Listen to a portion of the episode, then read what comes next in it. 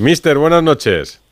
Hola, buenas noches. Mira, además la Copa es una competición que te falta en el palmarés todavía, sí, ¿no? Sí, no la tiene Chus Mateo todavía. Tiene 2 Supercopas y una Euroliga, que no está mal en 2 años. Bueno, faltan muchas cosas, pero no, yo no pienso en lo que falta, sino bueno, en que hagamos un buen torneo, un buen partido mañana, que es lo más importante, y que como equipo y como club pues, sigamos sumando, ¿no? Independientemente que me falte a mí en lo personal como primer entrenador, ¿no? La competición está, como habéis dicho vosotros, es muy bonita y precisamente por ese formato donde todo el mundo tiene su cuota de favoritismo o de posibilidades, ¿no? De ganar, porque es un torneo del caos y de la sorpresa, pues precisamente por eso se hace tan atractivo y como bien decís vosotros en la introducción, pues hay muchos países que tratan de copiar un poco el formato, ¿no? Para mañana, es verdad, ante Lucan Murcia sois favoritísimos. No sé si eso hace también que haya un peligro oculto. Bueno, vosotros que sois gente del deporte sabéis que lo del favoritismo sí o no es algo que es absolutamente relativo, ¿no? En el deporte pasan muchas cosas siempre. Y bueno, nosotros lo único que tenemos que centrarnos es tratar de hacer bien las cosas. UCAM está haciendo muy bien durante todo el año la temporada, está trabajando francamente bien, está compitiendo de maravilla, es un equipo muy bien entrenado, que defiende francamente bien, que tiene jugadores de mucha calidad y que además es un equipo físico que es capaz de jugar y de anotar mucho, especialmente en la pintura, ¿no? Entonces, bueno, lo de favoritismos, yo creo que en esta competición, si hay una competición donde el favoritismo seguramente no existe a tanto nivel, es esta, ¿no?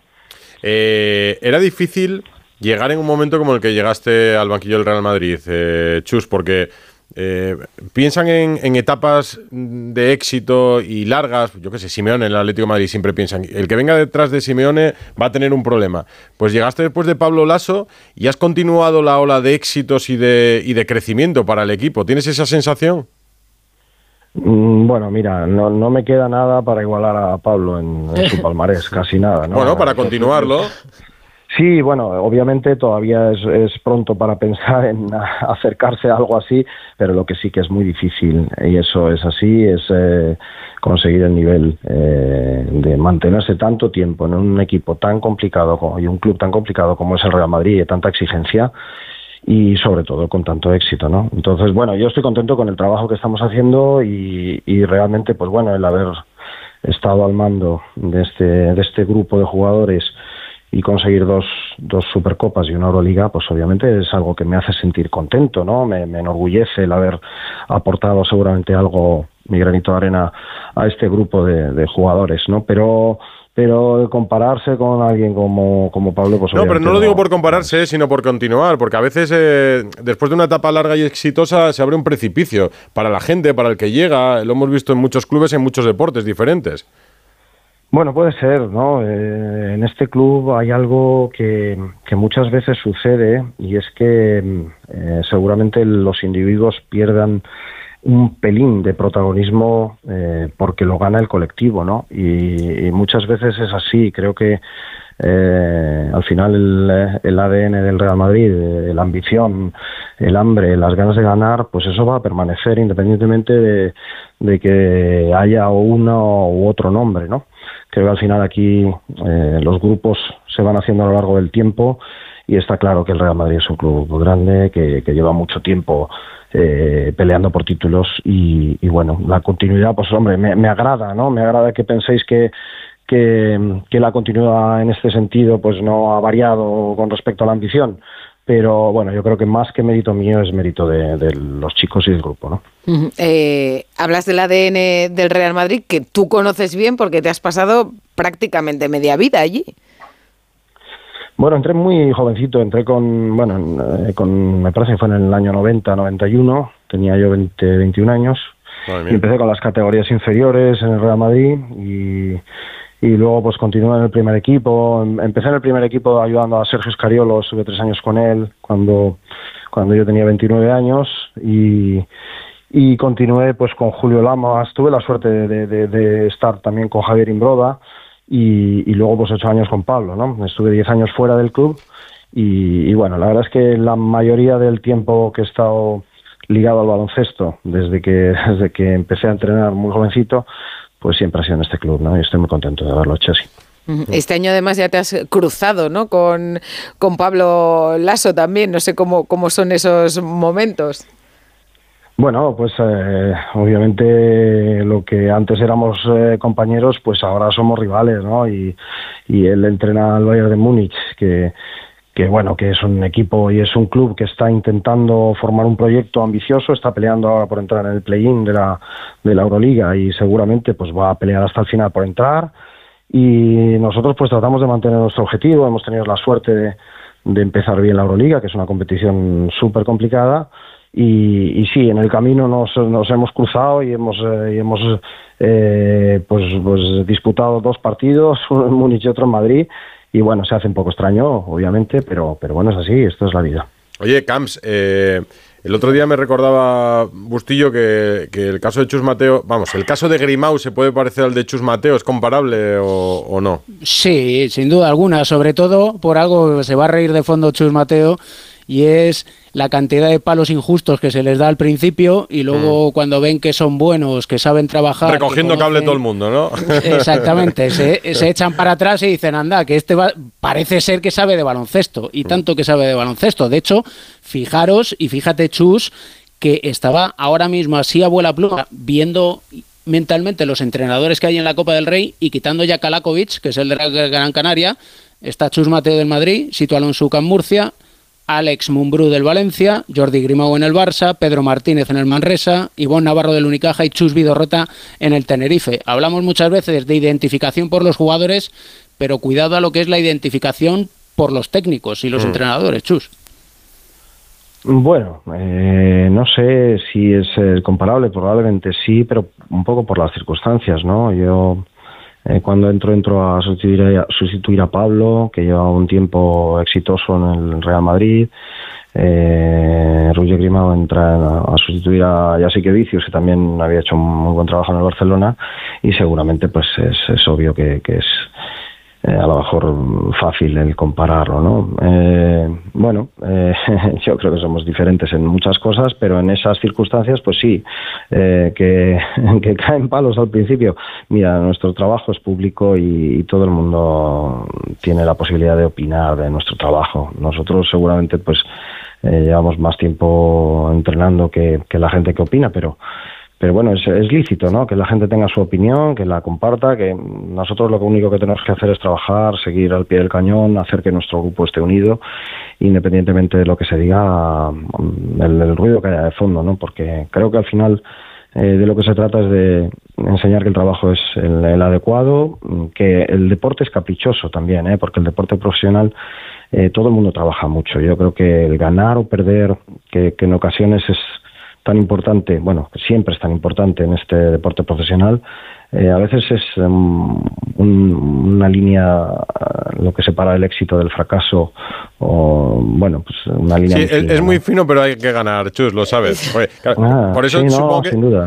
El año pasado ganas la Euroliga y Tavares se acuerda de ti, pues se agradecerá. Sé que la línea es muy fina y que se podría haber perdido, pero ganar y escuchar a Tavares hablando así de su entrenador... Supongo que gusta, bueno, ¿o no?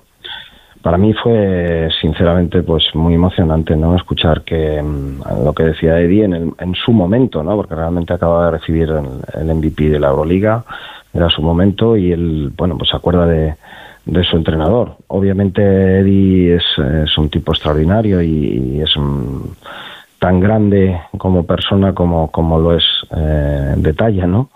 Pero bueno, más que realmente ese punto de suerte siempre tiene que existir, pero ganar una Euroliga es realmente complicado. Yo creo que es una de las competiciones más difíciles de ganar que hay actualmente en los deportes de equipo a nivel mundial, porque primero tienes que encuadrarte entre los primeros en una liga regular que es feroz, compatibilizando también otra liga tan importante como es la Liga Endesa, que no te deja prácticamente respirar y que no te puedes descuidar ni un momento.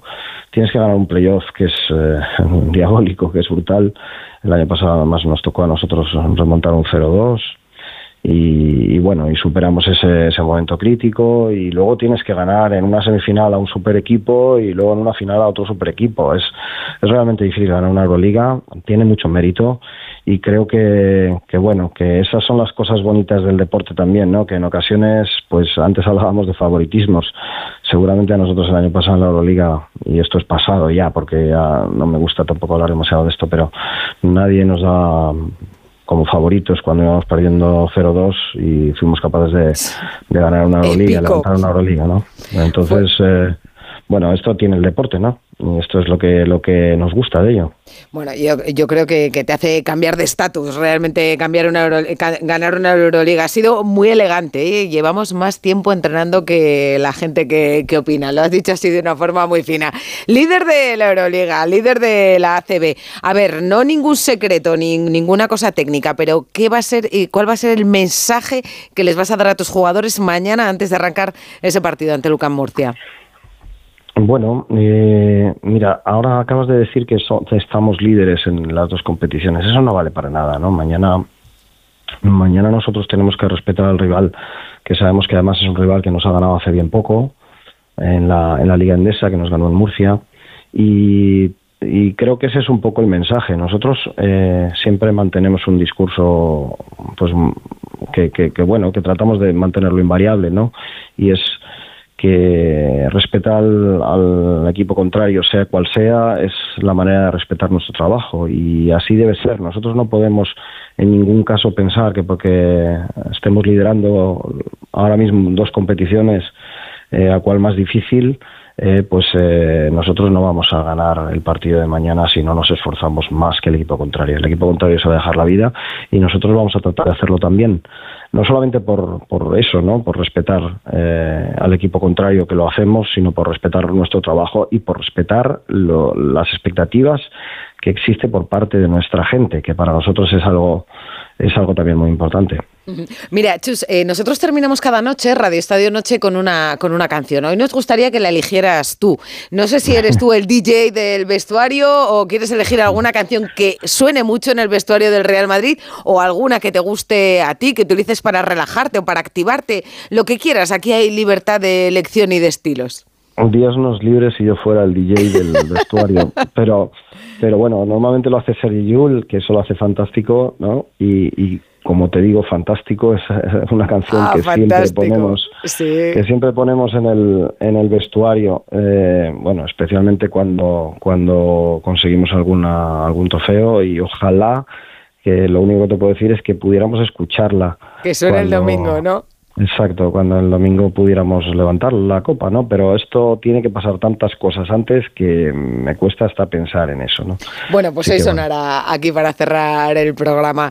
Chus Mateo, entrenador del Real Madrid de baloncesto, en vísperas de esa Copa del Rey que tanto nos gusta, que arranca mañana en Málaga. Muchas gracias, y que gane el mejor, ¿no? Que es lo que se dice. Gracias, mister. Bueno, muchísimas gracias a vosotros.